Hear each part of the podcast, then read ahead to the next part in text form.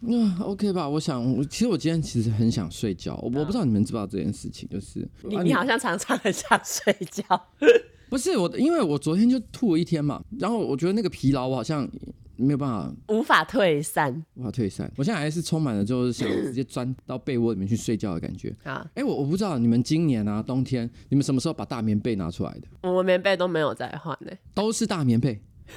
从头到尾，因为大棉被比较舒服。夏天开冷气，然后你们夏天开冷气，然后盖大棉被，这可以播吗？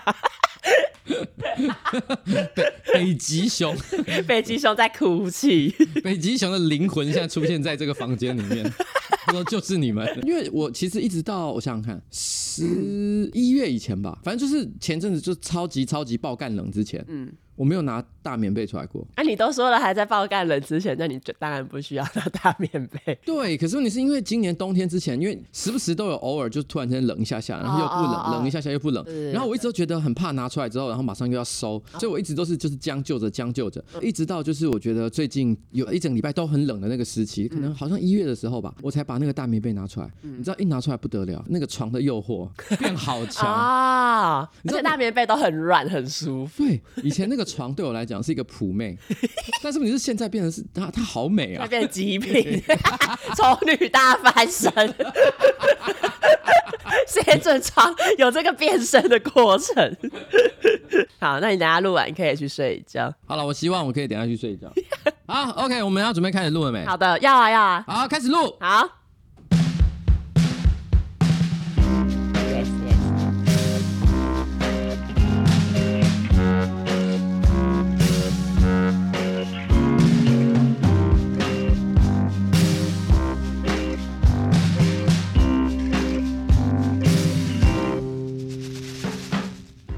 哎，大家好，我是上班不要看的瓜吉，A.K.A 台北市市民邱威杰，在我前面是我可爱的小助理。彩铃。耶，今天我们要录的是新资料夹 Number One Three One Two Five One Two Five Yes I know that 你确定？I completely know that 好好的好的，你只是因为想睡觉，所以吃犯了一点失误。对。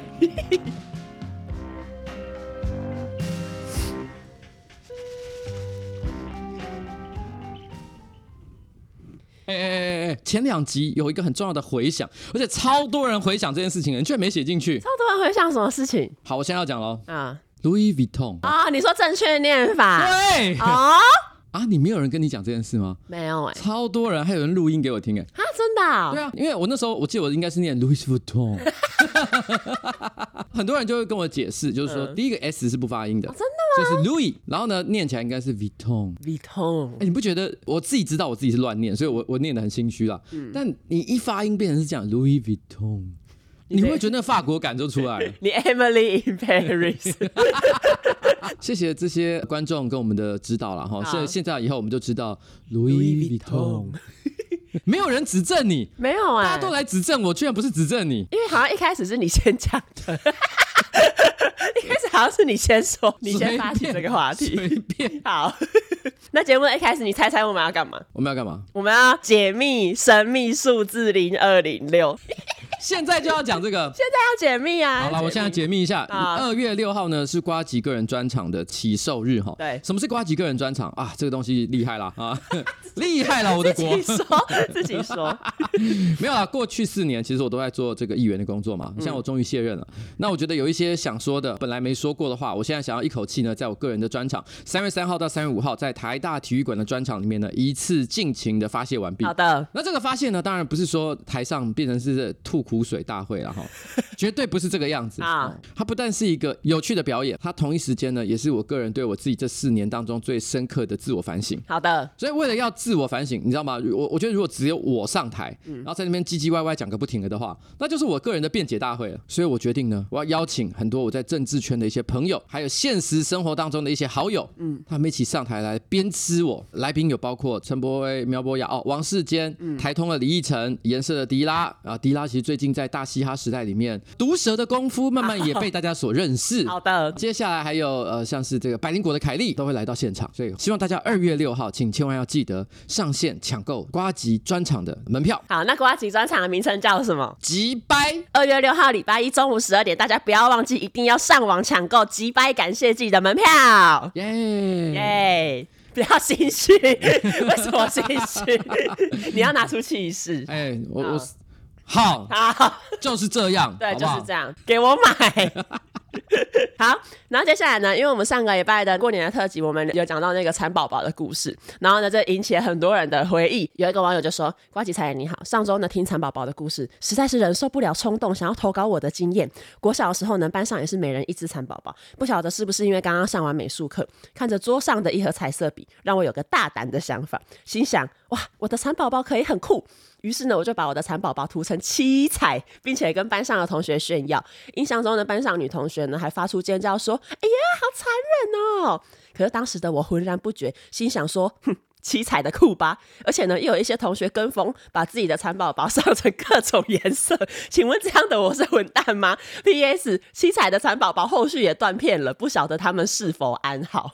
哎、欸，我觉得符合我们之前讲的，就是这是个生命教育嘛，没错。但是为什么大家会断片？当这个生命教育失败的时候，嗯，大家就会忘记后面发生了什么事情。哦、对，对对对，所以铁定是有不幸的事情啊，没错。啊，大家千万不要虐待动物。可是我觉得我们也不会说你是个混蛋，或者是怪罪你，因为当时的你可能对于水彩，它可能。会对蚕宝宝造成什么样的影响？你是没有任何概念的，你单纯是想在你的美术课上发挥你个人天真无邪的创意。对，所以我觉得，就作为一个小朋友来说呢，我觉得不能够太大力的谴责。对，甚至于说你很有想法，因为你小时候有班上有同学做这件事吗？你说涂蚕宝宝？对，涂蚕宝宝应该没有吧？其实好像有呢。Oh my God！就是有一些人会在学校操场的那个树的周围抓一些昆虫，然后拿原子笔在它们上面画画。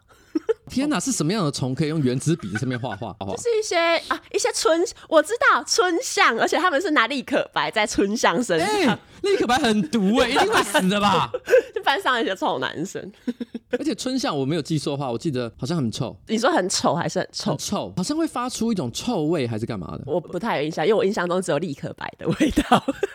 对我来说，春象就是立可白。好，那我突然之间又没有很想同情了，因为我觉得这是不是表示说这些小孩基本上就是一群小魔星，就是把一些昆虫的生命视为无物。对，或者是把蝴蝶抓来，然后把它的翅膀剥掉。哦，其实我。我有一个亲戚做过更荒谬的事情。他做过什么？那时候就很小，那时候他就是抓到一只蝴蝶，然后不知道哪来的突然出现椰子壳这种东西，他就把蝴蝶塞进椰子壳，然后在里面塞一些卫生纸，然后点火闷烧蝴蝶，然后等闷烧完之后，他把那个椰子壳打开，就只剩下蝴蝶的骨头。蝴蝶哪有骨头？蝴蝶的骨头在哪里？我不知道，就是一些去除它一些身上彩色的部分，蝴蝶只剩下线条，就非常荒谬。本来是水彩画，现在变素描，对，现在变素描。不是，你们好可怕。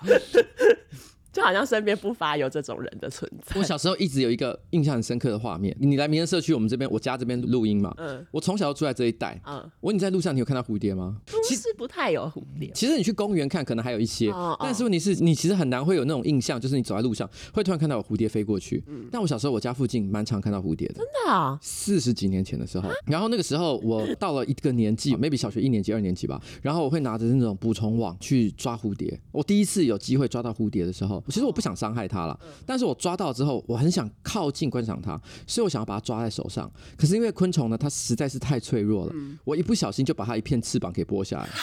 什么？然后我当下吓到，我有一种就是强烈的罪恶感。嗯，我赶快把它就丢掉，因为我真的不知道该怎么办才好。对，你也不能说把它接回去。我觉得我犯下了大错，而那个画面到现在我都还记得。嗯那个是一个荧光绿的汽车盖上，这好伤心。所以我觉得普通小孩好了，像你啊，或者是我啊，我们看到昆虫应该是没有任何要去把它弄死，或者是或是什么什么闷烧蝴蝶。刚刚是在做佛跳墙吗？拿一个握。正常来说，就是你做完应该也要有觉得有一点愧疚或者是自责。他们是。杀人魔，我们的国家正在养出杀人魔。不是以前你有看那种很多杀人魔的纪录片吗？嗯，他们不是都会讲说他们小时候可能就会有一些残害小动物的行为，对对对，然后长大之后他们会升级这个行为，变成是呃杀害人类。对对对，所以我刚本来还想说啊，这个天真无邪啦，没什么啦。我现在想一想，好像又不行，还是需要小小谴责一下。对，如果你家里的小孩哈，如果真的做这件事情，倒不是说要把他往死里打，或者把他送到警察局，嗯，但是你可能还是要给他正确的一些教育啦，好 千万不要让他们在这个时间点断片。对，因为我发现台湾太多断片的小孩了。我今天就跟写手在讨论，我就问老 K 说：“你记得发生了什么事吗？”他说他连残软的印象都没有。哎、欸，对，因为我后来也拿去问我身边的朋友，然后他们就说完全不记得后来发生什么事情啊，然后讲的理所当然，这真的没有什么人记得、欸，哎，恐怖吧？很恐怖，真的很恐怖。接下来有有另外一个网友也投稿蚕宝宝相关，他就说记得以前养蚕宝宝的时候，常常发现蚕宝宝莫名其妙的失踪了，直到后来呢，家里的白墙开始出现不明绿色液体的痕迹后，才明白原来我不止养了蚕宝宝，还不知不觉帮蚂蚁们准备了食物。就算在结蛹的形态下被搬走，也是挺合理的。不过没想到蚕宝宝也是个狠角色，居然开始越狱，跑到我家椅子的角落结蛹。可见那阵子我家有多精彩。除了墙上莫名其妙的绿之外，还得时时刻刻检查家里的椅子上有没有白色的蚕丝，但这些呢都比不上我接下来遇到的生猛。蚕宝宝呢成功羽化成蛾，就像游戏破台后没有什么价值，这个时候放生就成了唯一选择。还记得那个时候，我用喜饼的纸盒装了寥寥无几成功羽化的蛾，打算在家门口跟他们告别。但是呢，在我走出家门的那一刻，一只麻雀突然飞进纸盒里，叼走其中一只蛾。到现在我还记得那只蛾不断地在拍打它的翅膀，只能说谢谢蚕宝宝用他的一生来教导我大自然的弱肉强食。以上就是关于蚕宝宝们命运多舛的一生。最后，谢谢每周瓜吉彩铃冬夜杰克的陪伴。我只能说，这位同学呢，他因为没有遇到这个国家公权力的介入，对所以他还有充分的记忆。如果他继续把后面的行为给做完的话，国家公权力就会介入，就就会出动。还其实这是麻雀是国家派来的，有一些国家会利用鸽子去刺探敌国的情报。我记得以前看过一张照片，好像鸽子停在半空中。嗯，你知道我要说什么吗？我知道，我知道。你说那个嘛，那个鸟的阴谋论吗？那鸟的阴谋论说鸟都是假的，然后说。你看，你 这只鸟停格在空中。好，然后接下来呢，进入到我们本周的夜配。我们本周的夜配厂商是 Zenyum 战牙隐形牙套，给想要矫正牙齿但没有太多预算又很怕麻烦的你。Zenyum 战牙隐形牙套呢，是市面上唯一可以提供均一价的隐形牙套品牌，不用四处比价，担心有没有买贵。使用瓜吉 Podcast 资讯栏专属链接进行免费的初步评估的话呢，轻矫正定价七万二，你就可以有折扣五千块。如果你是要全口矫正牙套的话呢，定价十二万，你可以折扣一万五千元。这边我的我我就为他献上一首。有广告歌曲？什么？为什么突然有广告歌曲？隐形的丫头，你干嘛呀？你是要唱隐形的翅膀 对不对？那为什么唱成这样？你唱的比韩国瑜唱的还要烂。隐形的翅膀，有心会就比天长，留一个愿望让自己。谢谢啊，谢谢。我们的心意到了，我知道，我一直都戴隐形的牙套，要带我有一口好牙，没有押韵啊，好的，没有，即兴创作，即兴创作。好，那信用卡或无卡呢？最高十二期的零利率，那每日最低呢，只要一百六十六元就好，就可以有整齐的好牙。线上评估免费又方便啊！不管你是现在躺在床上呢，还是在上班，还是在上课，你只要立刻去拍下自己的牙齿照片，五分钟就可以完成评估。在装牙套的时候呢，是由国家考试认证牙医呢亲自诊断跟治疗，而且后续还可以随时透过 Zenyang App 智慧追踪，减少你回诊的次数。哎，这听起来好方便哦！因为我小时候并不流行做牙齿矫正的这这件事情，所以我从来没有做过。嗯长大之后又觉得很麻烦，不想做这件事情，因为我看我老婆弄半天，然后有一些东西还不能吃，这样对，什么咖喱不能吃，红酒不能喝。我记得她刚戴的时候，连吃东西都有困难，对啊对啊，每天都很痛苦，然后一直不停的要往返回诊。但这看起来是完全提供了一个非常新的解决方法。没错，你居然可以用线上的方式就解决大半的工作。这对于现在呢越来越不喜欢与人接触的现代人，社交冷漠，对社交冷漠来说，哎，这真的是非常的方便啊。没错，而且你知道我们在场一个人就有带着那一个牙套。在场那个人到底是谁呢？我们要不要请他亲自现身说法一下？来，你来现身说法一下。喂喂，你现在就是使用 Zenyum 的隐形牙套吗？没错。你你是因为我们业配然后去搞这个吗？不是，就是我想要矫正很久了，但是因为我不想戴钢丝矫正的，之前去做了一次 的咨询，觉得我没有办法为了我的一颗门牙花了我十七万，所以最后我就被那个广告打到，想说，哦哟，隐形牙套做起来只要七万块，怎么那么秀？就去咨询了，而且他真的咨询的很快，因为他就是你去一次牙医诊所，他把那个口扫器插到你的嘴里扫一圈，你就可以做好你第一副到第十八副每一副的样子。去拿的时候已经是拿完我全部的牙套了。所以你可以再唱一下那首歌吗？我知道，我一直都戴隐形的牙套。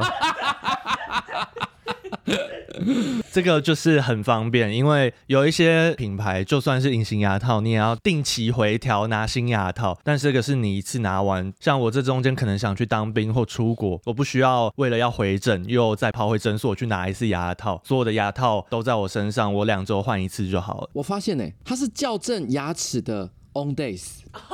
他把一个大家本来认为很复杂的流程做了一个相当程度的简化。嗯，当然不是说人家复杂的流程呢有什么不好，因为人家也有它的好处嘛。没错，对。但是问题是呢，对于这个现代人哈，时间很少啊，又希望可以最快得到一些效果的人来说，这就是一个很好的解决方案，快速便利。所以呢，给自己一个自信大笑的机会吧。点击资讯栏的专属链接，透过链接呢完成免费的初步评估，后续有意愿购买隐形牙套疗程的话，轻矫正折扣五千元，全口矫正折扣一万五千。元，耶！好，谢谢我们的干爹 Zen Yang 赞牙。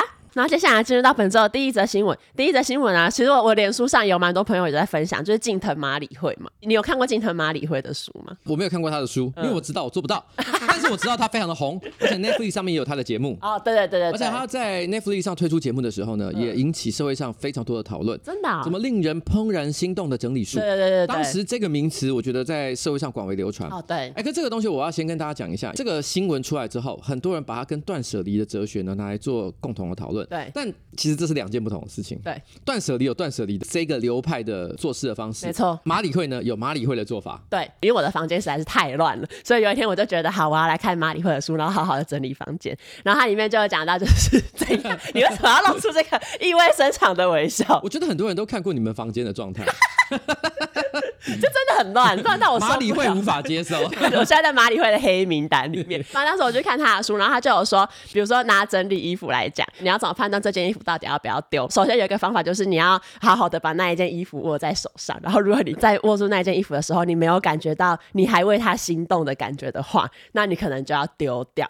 然后可是因为有一些衣服可能就比如说哦家人送的啊，然后或者是有特殊回忆，大家会舍不得丢。他说呢，这时候呢，你就要跟你的衣服说，你的任务已经结束了啊，然后感谢你的陪伴，然后这样子把它丢掉。我看完马里会的书的那一天，我就是丢了两大袋衣服。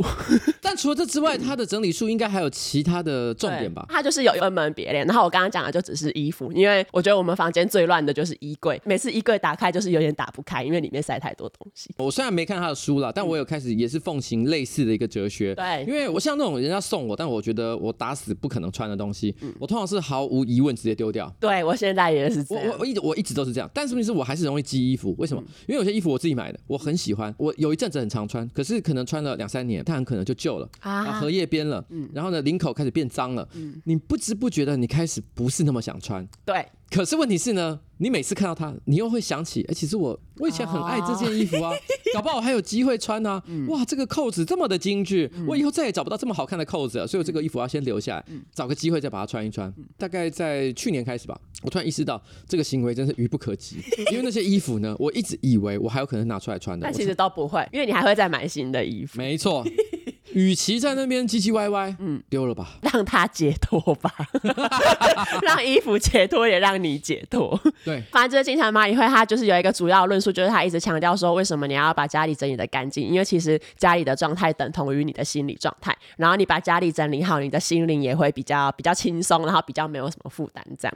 可是呢，上个礼拜就是有出一个新闻，就是金藤麻里会他最近出了新书，然后他的新书其实也是跟整理有关系的。可是他在一个他的新书的那种线上。研讨会的时候，他他就有说了一段话，因为他现在生了第三个小孩，然后他开始有一点点放弃整理这一件事情。他觉得，因为他是专业的整理师，然后他以前当然就是努力的让家里保持整洁，可是他现在有一点放弃，因为他觉得他把那一些整理的时间拿来陪小孩，他觉得可能会是对他比较好的做法，因为他就是这样，他可以享受跟小孩在一起的时间。这样，非常多的转贴这一则新闻，然后就说，哇，连整理女王都不整理了耶，那我是不是就是也可以心安理得的让房间很乱？这样，这个新闻爆炸性的在我的这个同温层当中蔓延，尤其是那些家里面有小孩的，哇，他们超多人贴这个说，欸、对对对，你现在终于知道小孩有多可怕了吧？对，然后他们就说有同感，有同感。因为我觉得其实这种整理达人的存在，有的时候是大家的心理压力，嗯、因为你看到别人家总是井井有条，可是自己家总是有一段差距，没错，就觉得是不是我做了什么错？对，我做的努力不够吗？我是不是没有尽到一个现代人应该要有的义务？嗯，今天连近藤麻里惠都放弃的时候，大家觉得说，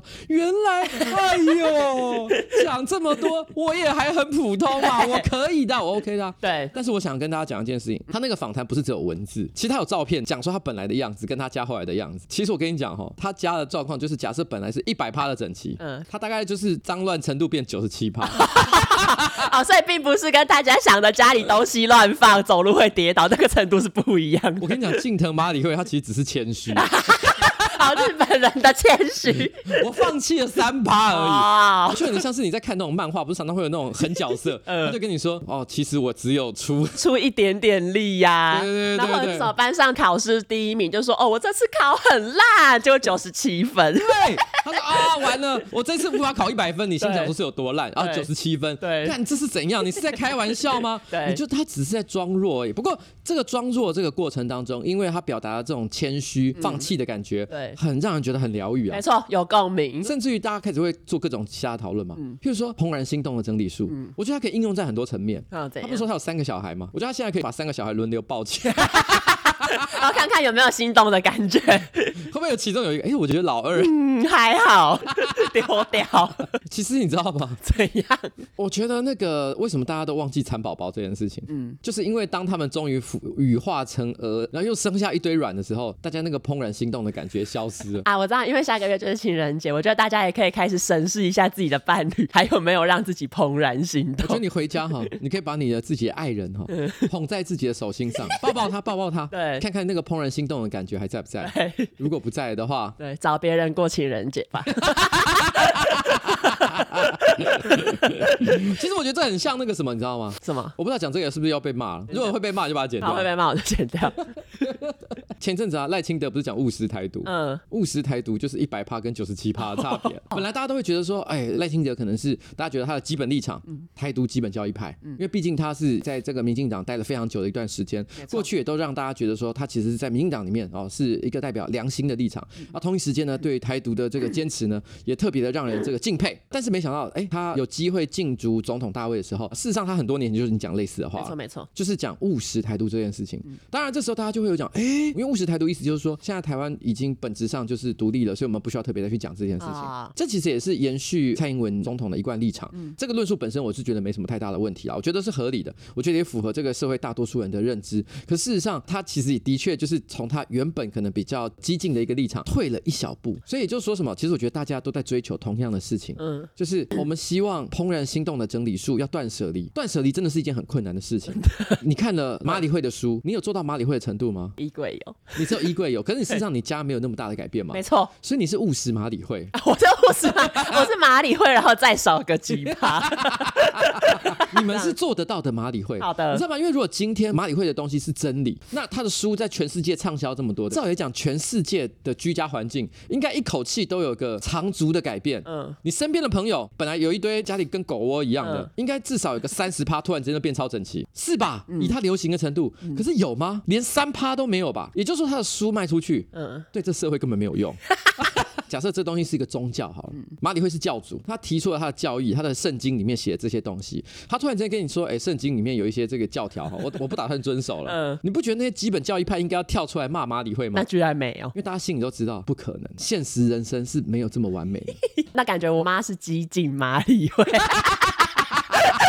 我妈房间超整齐，可是她就是会一天到晚跑到我跟我姐的房间，然后就说哦，到底为什么这个东西还不丢掉？然后就其实根本就跟我们就是好几年前整理完一样，没有什么变动。可是我妈就是还是会觉得哪一些东西应该要赶快丢掉。哦，但是她家里面其他的环境呢？她就是会很尽力的要扫，然后如果我爸或我们三姐妹有不小心把它弄乱或怎样，我妈就会超级生气。哎、欸，其实你妈跟我老婆有一点点像，因为她觉得跟我共同生活的环境她已经管不了了，嗯，所以她就只坚持她自己个人的房间，没错，会维持他最基本低调的一个整齐状态。对，但是外面呢，他是采取一个妥协的态度，没错，因为有我的负面影响力在。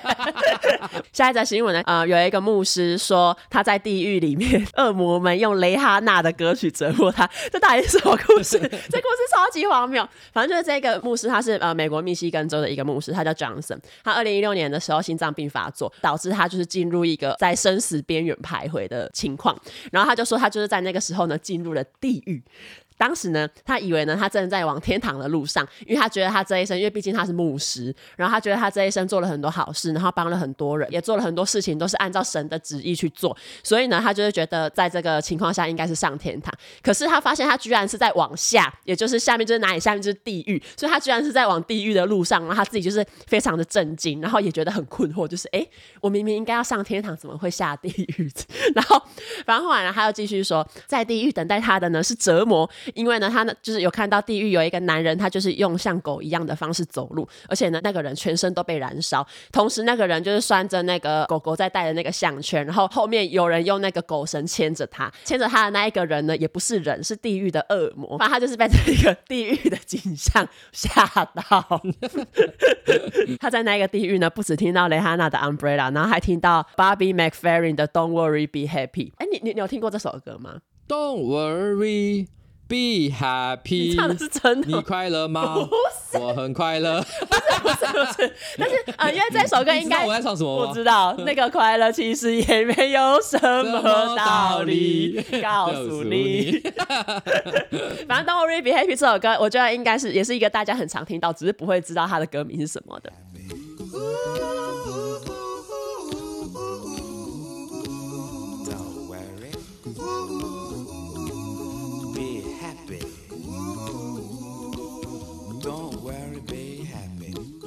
他听到地狱在播放这两首歌，然后他就说，这个音乐其实就跟我们在地球上听到的是一样的，只是说他不是艺人本人在现场唱，而是恶魔唱的。每一首歌的歌词都在折磨你，这个呢就是在惩罚我们在地球的时候没有透过圣歌来荣耀上帝，而且呢我们不止没有听圣歌来荣耀上帝，我们还听流行音乐，然后流行音乐呢就是撒旦用来控制地球人的一个武器。他就是在那个影片里面就信誓旦旦的讲完了这一些。他说跟在地球上听到的音乐一样，所以是说地狱也有 Spotify，对，地狱有 Spotify，还有 KKBox。如果说今天在地狱里面就是最严重的一个情况，就是不停的听流行歌曲了的话，嗯、我觉得好像大家不会觉得这个惩罚很严重吧？啊、我们好像还可以，对不对？对好像还可以接受哈。这边我就问个终极二选一好了，好，你想要在监狱里面听 Baby Shark 还是？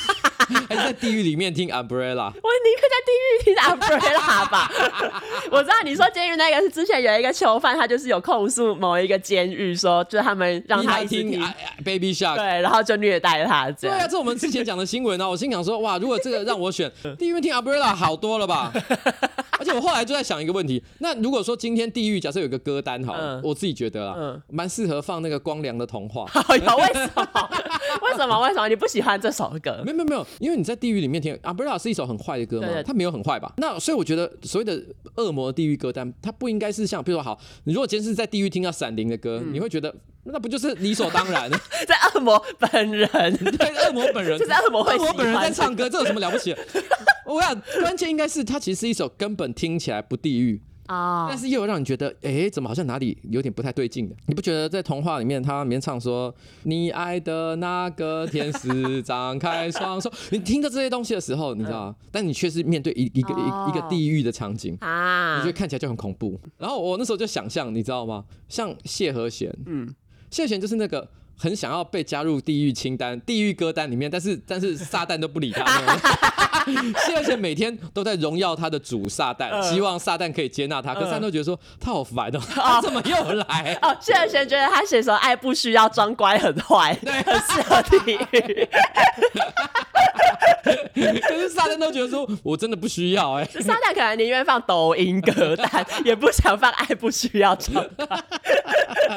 下一条新闻呢，也也是跟美国有关系。美国有一位饶舌歌手，他叫 Rick Ross。呃，如果你有去看他的 IG 的话，他其实就是一个过得很奢华的人。然后他也是租那种超大的豪宅，然后他的豪宅里面可能有十几间房间的那一种。理所当然的就是他名下其实也有非常多的车子。可是他前几天呢，就是在他的社群网站上面就会说，有一台车他绝对不开，那一台车就是特斯拉。他就是深深的相信美国政府呢，可以透过一些手段，可能我不知道蓝牙装置或什么的，反正他觉得美国政府可以透过后台来控制他的特斯拉。他怕他开特斯拉的时候，美国政府会把那一台特斯拉的定位定在警察局，然后他就会被这一台特斯拉强行带去警察局。其实我觉得这个没有完全不可能呢、欸。如果今天是一般的这种汽油车好了，嗯、因为它的这个智慧控制的零件是比较少的，哦、这件事情是基本上就是做不到了。对，但是问题是特斯拉，我相信他们是一个非常有道德的良心企业。可是如果他真的是硬要装一个后门，然后或者是让一个骇客入侵，然后导致他控制他的系统，让他可以从你家一路开到警察局，有没有这个机会？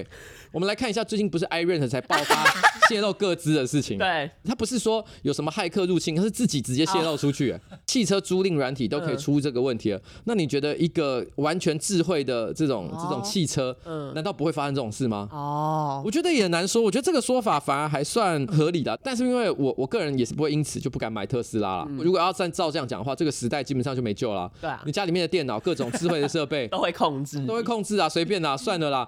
因为这不是他第一次讲这种类似阴谋论的东西，就是他在去年的十月，然后他也有说他非常害怕喝杏仁奶，因为他不知道杏仁奶是怎么被做出来的，然后他觉得其中可能有诈，所以他就是不敢喝这样。有一个我非常喜欢的喜剧演员，是一个英国人，叫 Ricky Gervais。嗯，Ricky Gervais 曾经写过一个小段子，我觉得很好笑。嗯，他说他觉得人类蛮可怕的，他们想要在所有的东西上都挤出奶来。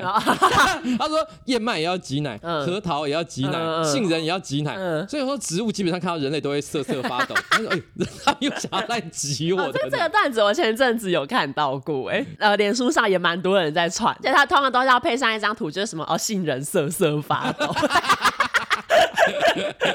那一集我记得是 Supernatural 吧，叫做 Supernatural，在 Netflix 上可以看得到。而且你知道吗？其实，在好几年前吧，我曾经看过一个新闻，你知道是蟑螂奶，你有看过这个东西吗!我我我根本不想去搜寻，因为我我今天早上跟携手团队聊到这个东西的时候，光看到这个几个字我就想自杀。对啊。然后我本来心里想说，这应该是个假新闻吧？嗯。我还查了一下，不是不是假新闻，好像真的有这东西，而且好像七零年代的时候就已经有人在做相关的一些研究。他们认为其实蟑螂奶呢，它的营养成分很高，然后呢取得成本又很低，是一个可考虑的替代食物选项。蟑螂奶，你看人类是不是够可怕？连蟑螂都想要挤出奶来。哎，那你知道我之前有看过一则新闻，但我不确定它是不是假新闻。反正那个新闻就在说，有一部分的美国人觉得巧克力牛奶是出自于巧克力色的乳牛。这什么鬼？就是就是因为他们觉得巧克力牛奶是咖啡色，然后他们他们觉得一定是咖啡色的乳牛挤出来的。是什么弱智集团说出来的话？我觉得还不如讲说你你都喂那些乳牛吃巧克力。哦，你都喂乳牛吃巧克力。哦，对，这样才天然。对。回到这个 Rick Ross，他其实之前呢曾经有因为伤害、绑架，然后持有毒品罪被判刑。其实，在美国有一间很大间的什么连锁鸡翅专卖店，也是 Rick Ross 开的。然后，但是因为他之前也有传出说他好像没有遵照当地的劳基法，也有被判就是要罚款这样。反正他基本上就是一个很多争议的艺人了。没错，可是他也就是有非常多的粉丝会力挺他，因为他好像就是在嘻哈界就真的是有一席地位这样。有一段他的生平我觉得很有趣，就是因为他在变成嘻哈歌手之前，他曾经当过。狱警就是监狱里面的警察。然后二零零七年的时候呢，就是 Rick Ross 他的嘻哈事业才刚要起飞，网络上就有流传一张照片，是他穿着警察制服。然后那时候呢，就是有留言传说 Rick Ross 他跟执法部门的关系很密切。当时这一个传言其实对 Rick Ross 正要起飞的嘻哈事业就造成一点危机。因为其实很多饶舌歌手，包含 Rick Ross 在内，对。他们很喜欢在歌词里面讲到，比如说毒品啊、犯罪啊，然后黑帮啊、各种枪支啊、各种比较凶的一些内容。对，所以如果这时候突然发现你讲一堆无微博的，结果你根本就是警察那一边的人，嗯、天哪，你是廖北啊，你是背叛者。哎、欸，你要知道有多少饶舌歌手曾经因为犯案入狱，对，而且犯案入狱这件事情对他们来说其实有点像勋章一样，欸、因为我就是真的在混的。Rick Ross 是站在对立面，他曾经他曾经在监狱里面管过这些人，对他管过这些人，然后他还穿警察制服。Oh my god，这不行吧？对，所以是你看哦，你看他现在讲这些，他前面不是讲说什么？他很担心特特斯拉，嗯，会把他带去警察局，嗯，这是一种反向的洗白。他想跟他说我很坏，我不要去警察局，因为我做了很多 bad things。对，但是其实他被带去警察局的原因是因为他是卧底，因为他要上班，他要去打卡。那他心里迫不及待，特斯拉每天都可以自动载他去警察局。他他其实只是给给给自己一个借口，就是哪天他被发现说他去警察局说，嗯、我不知道为什么特斯拉载我来这里。哦，他、哦、他就他就有对象可以怪罪。对，然后反正就是他当年这一个呃，他穿警察制服一度威胁到他的嘻哈事业。一开始 Rick Ross 他是有否认这一个经验，可是后来呢，就是有更多的证据揭露说他以前真的有在执法部门工作过，他才承认说，对，他有曾经当过监狱里面的惩戒人员这样。哇，那他的意思就是说，他不只是可能管理秩序，他可能是包含要拿警棍毒打那些饶舌歌手了。就是对，可可能因为后来就是有一些饶舌歌手也会拿他这一段经验来 diss 他啊，这是一个这是浪子回头的相反。除了这个之外，他去年的八月，因为他好像要去英国表演吧，那时候他就是有顺便在伦敦观光，他就有去白金汉宫。那时候就是在 IG 上 po 了一段影片，就是说他到白金汉宫的外面，他想要进去，可是呢，保全人员守卫不让他进去，他就还把那个保全人员拉到旁边说：“哎、欸，你知道我是谁吗？我是 the biggest boss，我是最大的老板。因为 biggest boss 好像是就是他给自己起的一个称号，这样。他说我是 the biggest boss，不能让我进去嘛。可是当地的守卫当然就是不会理他到底是 biggest boss 还是 smallest boss，他们就是拒绝让他进去。这样，那个 Rick Ross 他就把这一段经历录下来发在 IG 说：哦，白金汉宫不让我进去啊，怎样怎样。我们以前在别集有讲过了，但是我再重申一次，就是当你说你知道我是谁吗？嗯，从来都不会有好结果的。对，然后更别说什么 biggest boss，根本没有人。女王表示没有听过这个人。你知道那女王直接开门走出来说：“你知道我是谁吗？” 我才是英国的 biggest boss。以上就是关于 Rick Ross 啊，就是最近的一些新闻，这样。好，下一则新闻，我们之前在呃 EP 七十六集有讲过的 MM，因为我们上次讲的时候不是说绿色的 MM 要把原本的那个有跟的靴子改成运动鞋嘛？然后那时候 Fox News 的主播 Tucker Carlson 不是还有说这个改变会让人完全失去性欲嘛？后来呢，其实 MM 又又做了非常多就是这一种呃比较进步的举动。我先讲，我觉得很多人在批评什么进步啊、左交啊，我都不太喜欢这些观点。对，就是因为我都觉得说啊，这些立场又不是说是错的。对，多让这个社会去去听到一些不同的声音，我觉得也是蛮好的事情。对，可是你明明做的是真的，嗯，怎么好像有一点。有点多。好，那我来讲一下 M M 到底做了什么。M M 呢，它在去年九月推出了新的颜色，就是紫色的 M M。然后为什么是紫色？因为紫色是 L G B T Q 族群的代表色。然后这个紫色 M M 的它它的角色设定是接受以及包容性。这样，今年一月 M M 呢又再推出了一个特别款的包装。然后这个特别款呢，就是里面的 M M 巧克力只会有绿色、咖啡色跟紫色，因为这三个颜色是呃 M M 官方设定女性的颜色。这样，这个特别。款包装它卖出去之后，它的所得都会拿来提供给清一色女性的音乐跟商业的呃投资，这样。因为今年一月，MM 做了这个特别款包装嘛，Fox 的主播 Tucker Carlson 他就是有在 Fox News 上面播报这一则新闻嘛，播报的那个语气当然就是说，哦，觉醒 MM 又回来了啊，就是嘲讽说 MM 就是一一直要走这种觉醒的这个路线这样。嗯哼。然后在新闻里面呢，这个 Tucker Carlson 他就有说，绿色 MM 穿回他的靴子，可是呢，显然他是蕾丝边。这个我等一下会再解释为什么他要这样讲。然后他就说，旁边还有一个大尺码的肥胖紫色 MM。那当然，为什么我们要报道这则？新闻呢啊，因为这是我们的工作。就他在影片里面显示出他超级不想要报道 MM 又做了哪些事情，可是因为他们是新闻台，所以还是要报道 MM 的这一个新的措施。这样，我觉得，因为也许我们可能放大了太多 MM 的这些特殊的行销 campaign。对，因为假设 MM 他一年的行销预算，我随便讲，譬如说好呃一亿美金好了，那这种属于 LGBTQ 族群或者是这种多元性向各种这种类型的主题的哈，只占其中的 maybe 一千万美金。对。就可能只是一小部分而已，其实还好。然后你一直放大这个声音，变得好像 MM 一整年只会做这件事情，其实也是蛮怪。搞不好他其实做超多其他事情，啊、搞不好他还我我不知道去非洲拯救小狗之类的。搞不好，搞不好他还给乳牛吃巧克力。对，就是他做了很多事情，你都没有报啊，你就只有说他只有做这些事。对，然后你还就借此嘲讽人家一番。所以我觉得其实也这样也是有点矫枉过正了。我不知道啦，我不知道啦哈。对，我我先解释一下他刚刚讲的话是什么意思。他就是为什么说绿色 MM 是蕾蕾丝边，就是就是因为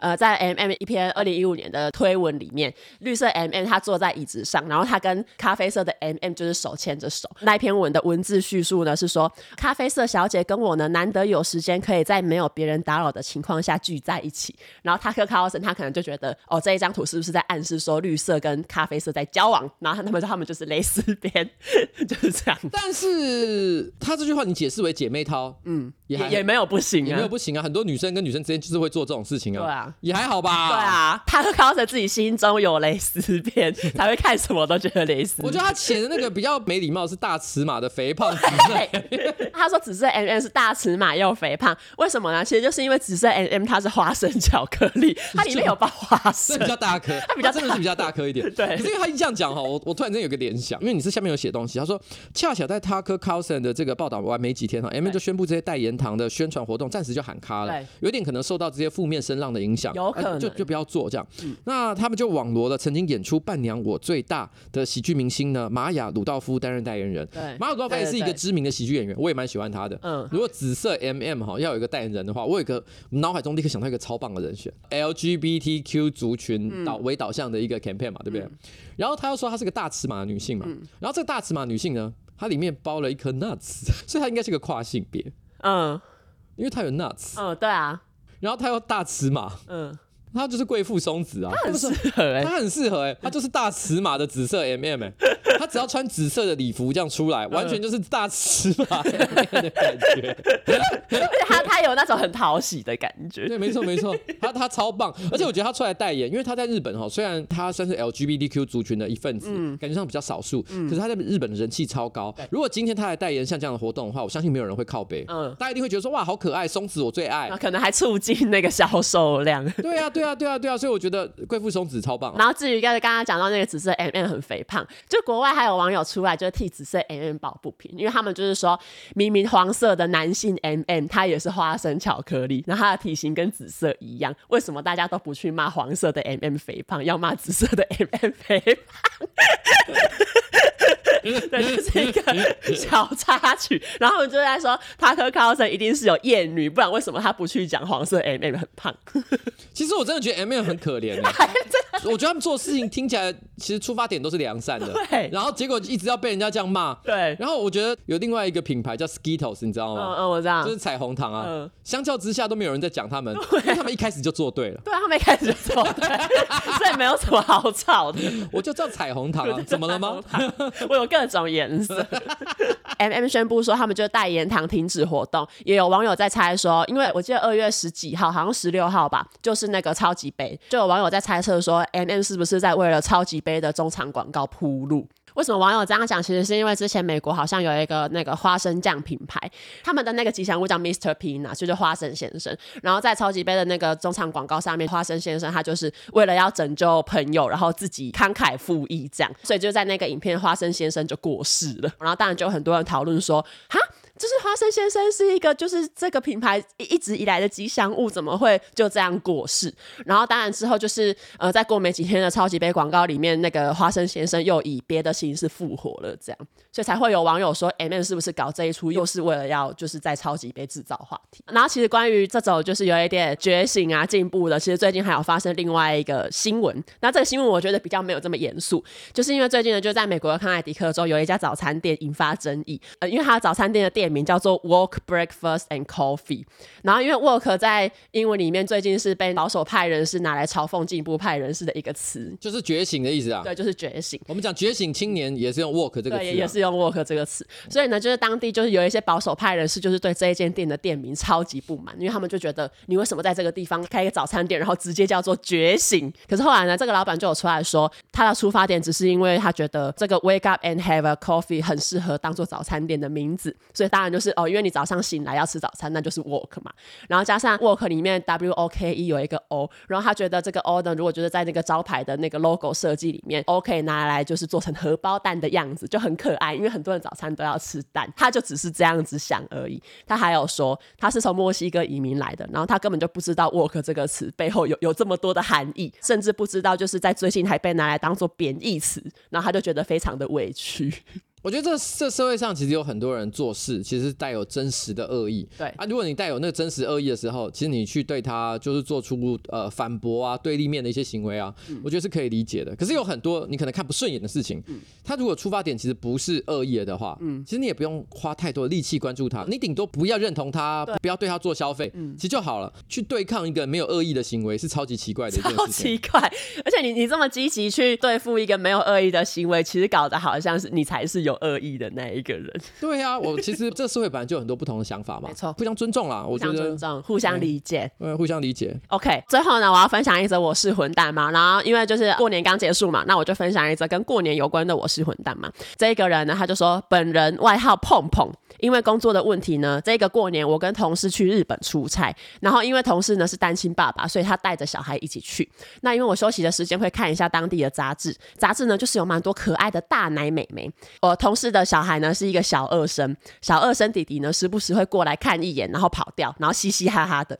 有一天呢，他在看我看不懂的 YouTube 影片，我就直接把妹子的照片硬塞给他看，这个小二生弟弟就直接爆哭。我不懂欸，是因为我打扰他看 YouTube 他才爆哭吗？还是是因为他没有看清楚爆乳妹子的照片才痛哭呢？他前几天去牧场体验，怕的要命，可能是怕巨乳吧。总之，用大奶美眉逼哭小二生的我是混蛋吗？然后他还附了两张大奶美眉的图。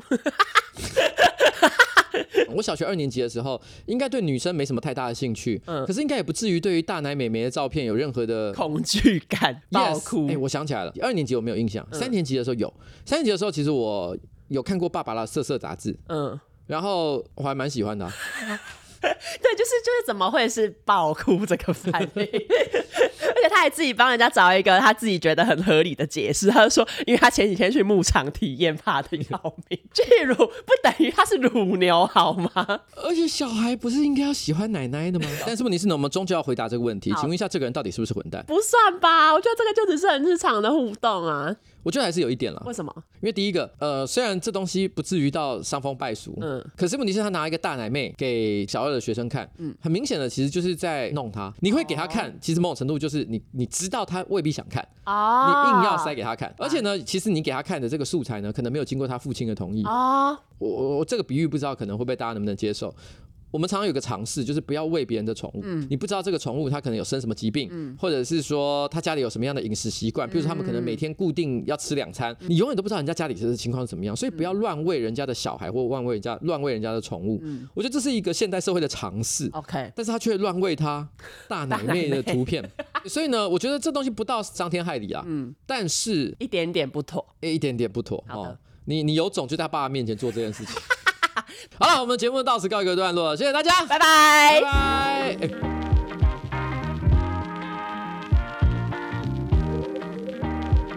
这边再次提醒大家哈，二月六号记得哈去关注一下吉拜感谢祭的专场售票日期哈。好的，到时候三月三号到三月五号之间呢，我会在台大体育馆办我个人的专场，总结我这四年来所有的政治生涯的一些个人的一些体验，然后我会亲自回应所有那些过去曾经发生过的争议跟各种问题。好了，以上就是这样的，跟大家说拜拜，拜拜。